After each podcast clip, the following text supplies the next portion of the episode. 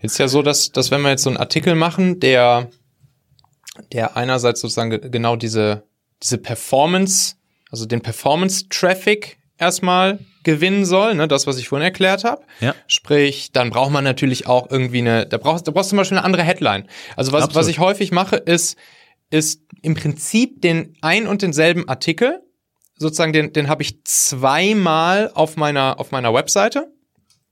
Einmal mit dem Zweck SEO. Und da ranken die dann in der Regel auch ganz gut. Also unsere Artikel sind in der Regel so auf jeden Fall immer, das ist, also ich sage immer, wir wollen auf, wir, wir wollen auf Platz eins sein, das ist das Ziel, oder Platz null. Und wir sind in der Regel immer so auf der ersten Seite und ich würde sagen, mit unseren, mit unseren wichtigsten Artikeln sind wir auch immer so auf Platz eins bis fünf. Dann gibt's diesen Artikel allerdings noch mal in einer zweiten Version, versteckt, sozusagen auch nicht, genau nicht indexiert. Und der erscheint dann auf einer ganz, ganz, ganz eigenen, plainen Seite, auch ohne das ganze Brimborium drumherum mit Buttons und Magazinen und hin und her. Genau, im Prinzip eine Art Landingpage-Charakter. Und da wird dann die Werbung drauf, oder da wird sozusagen der Traffic aus den, aus der, aus der Performance-Kampagne dann draufgeleitet. Und, und da ist dann zum Beispiel auch der Titel anders, ne? Also während man jetzt natürlich bei dem bei dem bei dem bei der SEO-Version des Artikels das im Prinzip ja so macht, wie du gerade beschrieben hast, möglichst den Titel natürlich so machen, dass er irgendwie ja erstens bei Google funktioniert, zweitens dann natürlich auch den Search Intent vernünftig abgreift und dann auch die Leute dazu motiviert, drauf zu klicken und sich das anzugucken, ist er dann häufig bei den bei der sozusagen auf der SEO, äh, auf der PPC, auf der Performance Marketing Seite etwas anders. Da arbeite ich dann häufiger dann zum Beispiel auch mit mit so Zahlen im Titel oder so so Dingen wie diese drei, mhm. so, so ein kleines bisschen. Das geht schon teilweise so ein kleines bisschen so in die Clickbaity Richtung, ja, damit genau, die Leute reißerischer, ne? Ja. Ein bisschen reißerischer, damit auch dann wirklich die Leute ja, eine Motivation haben, sich den Artikel durchzuführen und, und halt wissen wollen, was hinter dem Artikel steckt oder hinter dem Titel erstmal steckt. Und wichtig dabei ist dann aber, dann auch zu liefern. Also dann halt nicht sozusagen reißerisch äh, und mit schlechtem Content weiterzumachen und sozusagen für eine Enttäuschung bei den Leuten zu sorgen, sondern dann auch wirklich richtig geilen, wertvollen, hilfreichen, inspirierenden Content zu liefern. Also zum Beispiel jetzt ein Artikel, wo wir, wo wir auf Platz eins oder zwei ranken, wäre wär sowas wie LinkedIn-Algorithmus und da ist dann auch irgendwie so, ich weiß gerade gar nicht, wie der aktuelle Titel ist, zum Beispiel sowas wie diese drei LinkedIn-Kniffe, sorgen für richtig viel Reichweite. Und dann sind halt in dem Artikel dann aber auch wirklich richtig gute drei mhm. Kniffe drin, die, die Leute dann sofort für sich anwenden können. Und mhm. dann geht's da von da aus dann sozusagen weiter in die nächsten Ebenen Trust Aufbau und dann halt natürlich auch irgendwann der, der Sale durch dann zum Beispiel so ein Leadmagnet wie ein E-Book oder es gibt mittlerweile mache ich noch viel ja viel viel bessere Leadmagneten würde ich sagen zum Beispiel kleines kleines Online-Training oder eine kleine Videoserie eignet sich immer super gut und das funktioniert dann richtig, richtig gut. Hast du ja auch erzählt, dass du jetzt auch drüber nachdenkst, da so eine Webinarreihe zu machen, ne? Genau, also wir machen ja Webinare schon, das, das mhm. funktioniert auch super. Ähm, auch, auch da, auch da über, über die Content-Ebene. Auch das darf man nicht unterschätzen. Also wenn mhm. man das natürlich entsprechend über den, über den, den hochwertigen Content bewirbt oder quasi da im Grunde genommen als Add-on nochmal anbietet, ist das eine super Quelle. Und genau das, was du gesagt hast, eigentlich genau das, was viele falsch machen. Und ähm, die, die denken einfach zu eindimensional in den Kanälen. Ne? Also ich muss nicht nur PPC machen, ich muss nicht nur SEO machen. Ich glaube, glaube, es ist auch fahrlässig und äh,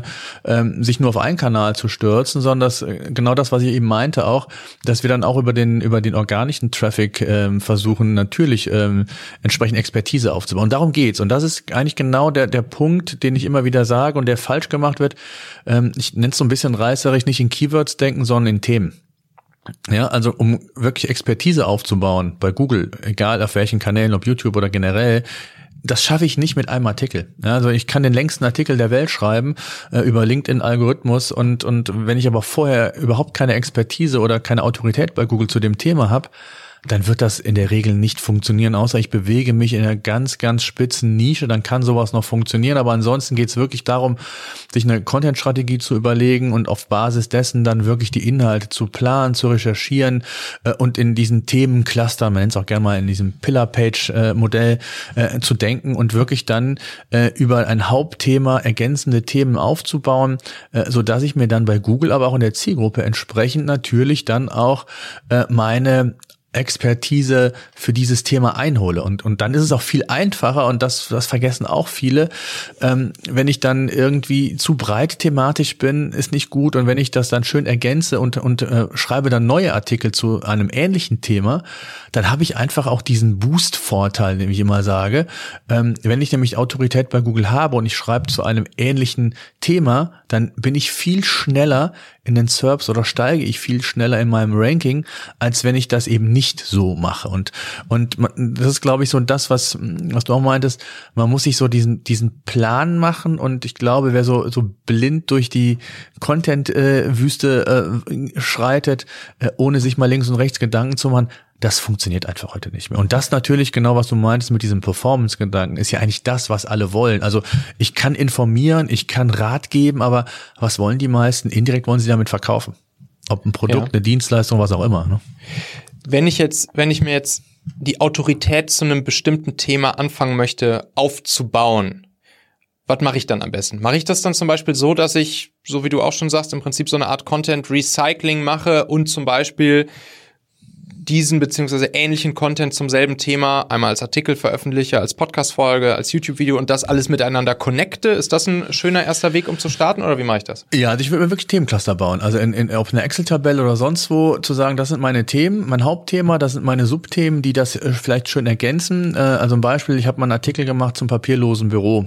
Da war ich äh, ein Heise, ein, ein, Ivan Blatter und wie sie heißen, also die, die äh, namenhafte ähm, Medien, die zu dem zu dem Keyword rankten und ich war mit meinem Testportal, was ich dafür immer nehme, auch äh, auf, auf null, also gar nicht vorhanden. So, das heißt, ich habe angefangen, papierloses Büro war mein Hauptthema, dann habe ich das Papier minimierte Büro, ist ein bisschen anlehnt daran, dann habe ich die Dokumentenscanner, äh, Hard- und Software äh, und habe dann einen sehr langen holistischen Artikel geschrieben und um diesen holistischen Artikel dann weiter ergänzende Themen sehr ausführlich geschrieben. Und die dann, und das ist dann die Kunst, die in, untereinander so zu verlinken, dass es für den Nutzer einen Mehrwert hat. Und das merkt Google dann auch. So, das heißt also, das ist wichtig, sich da einen Plan zu machen mit einem Hauptthema und dann 10, 15, 20 Unterartikel. Hängt natürlich immer so ein bisschen vom Thema ab.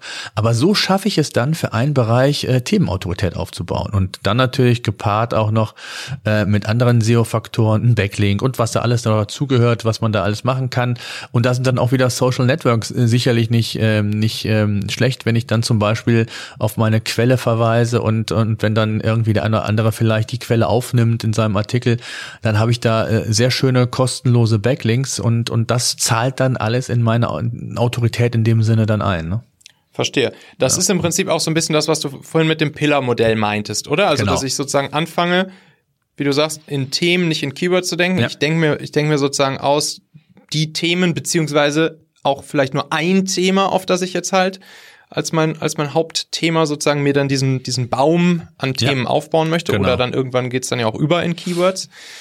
Und dann, also ich habe sozusagen mein, mein Pillar-Thema, mein Pillar-Artikel möglicherweise, wie du gerade beschrieben hast, papierloses mhm. Büro. Und mhm. dann von da aus gehe ich sozusagen die nächste Ebene runter. Das wären dann so Subthemen. Ne? Mache ich genau. dann an der Stelle schon Keyword?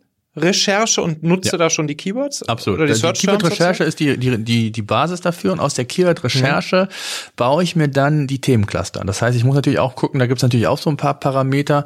Wie ist das Suchvolumen? Ne? Also wenn ein Suchvolumen jetzt 10 ist und ich habe da irgendwie ein großes Thema, lohnt sich nicht. Ja, Das ist auch eine Frage, einmal das Marktpotenzial sich zu erschließen, ist überhaupt Potenzial da? Das heißt ja nicht, wenn, wenn ich in der Offline-Welt äh, eine starke Nachfrage habe, muss das ja bei Google nicht zwingend so sein. Und, und die Keyword-Recherche ist die Basis. Damit fange ich an und dann überlege ich mir, welche Keywords passen thematisch zusammen, sind aber auch so different, auch das kann zum Beispiel sein, das nennt man dann oder SERP Overlap, ja, also das heißt, du kannst prüfen, wenn die SERPs zu identisch sind zwischen zwei Keywords, dann lohnt es sich nicht dafür eine eigene Seite zu bauen, sondern dann lieber die vorhandene Seite zu erweitern. Ja, also wenn die, die, die beiden organischen Suchtrefferseiten, wenn ich so will, nennt man ja auch SERPs, ähm, wenn die zu ähnlich sind, also man sagt so über 60, 70 Prozent quasi quasi ähm, eine Ähnlichkeit aufweisen, dann lohnt es sich nicht, den Aufwand zu betreiben, einen eigenständigen Artikel zu bauen. Das ist so ein Pi mal Daumenregel, aber das funktioniert in der Regel sehr, sehr gut. Und genau so mache ich das, dass ich dann mir die Subthemen baue, natürlich dann auch mit den Keywords, die das ergänzend sehr gut oder dazu passen, die eine gewisse Reichweite haben, damit sich so insgesamt das Thema Sichtbarkeitsaufbau, Reichweitenaufbau auch wirklich äh, so langsam sukzessive aufbauen kann. Mhm. Und, die, und diese Subthemen, sind das dann schon die Themencluster oder sind sozusagen die Themencluster dann nochmal wieder auch tiefer nochmal gefasst mit noch weiteren Sub?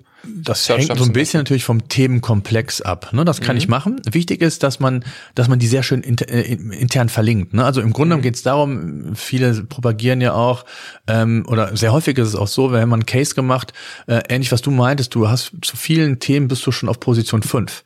So, und dann haben die viel Text gebaut und haben auch hier und da Backlinks und keine Ahnung. Man ist nie so richtig nach vorne gekommen. Und dann hat man folgendes gemacht, äh, man hat die interne Verlinkung optimiert. Das heißt ja, äh, interne Verlinkung Verlinkung mache ich dann um weiterführende Informationen, nicht der internen Verlinkung wegen, sondern dem Nutzer weiterführende Informationen zu einem Thema zu geben. Und wenn ich die sehr sauber ver verlinke, so eine Art Inform Informationsarchitektur be äh, berücksichtige, dann war das der I-Punkt auf dem I und dann ging auf einmal von Position 5 ist auf Position 2 und auf Position 1. Das heißt, ich habe auch den Trust, den ja viele Seiten schon haben, ähm, habe ich im Grunde genommen genutzt, um andere zu stärken. Ja, und, und so schaffe ich es dann eben genau diesen, diesen Sog zu, zu schaffen ähm, für, für ein bestimmtes Thema. Und, und ein neuer Artikel, der geht genau in diesen Sog rein. Ja, also wenn ich zum Thema papierloses Büro jetzt einen Artikel schreibe, der angrenzend an das Thema äh, rangeht, dann weiß ich, dass der in diesen Sog mit aufgenommen wird und an Sichtbarkeit überdurchschnittlich in der Regel gewinnt. Und das ist eigentlich so ein bisschen die Strategie dahinter, ähm, wie ich es dann auch schaffen kann, über verschiedene ähm, ja nicht nur Kanäle, sondern auch über verschiedene Themen dann wirklich äh, gezielt Sichtbarkeit aufzubauen. Und da ergänzen natürlich dann genau das, deswegen ist das so spannend, das, was du sagst, indem ich mir einfach noch andere Kanäle nehme, den, kann, den, den Inhalt nochmal zweit verwerte äh, und dann eben über andere Performance-Kanäle so äh, eine sehr schöne ähm, Kumulation meiner, meiner Inhalte habe und, und, und, und Reichweite über verschiedene Bereiche aufbauen kann. Ne?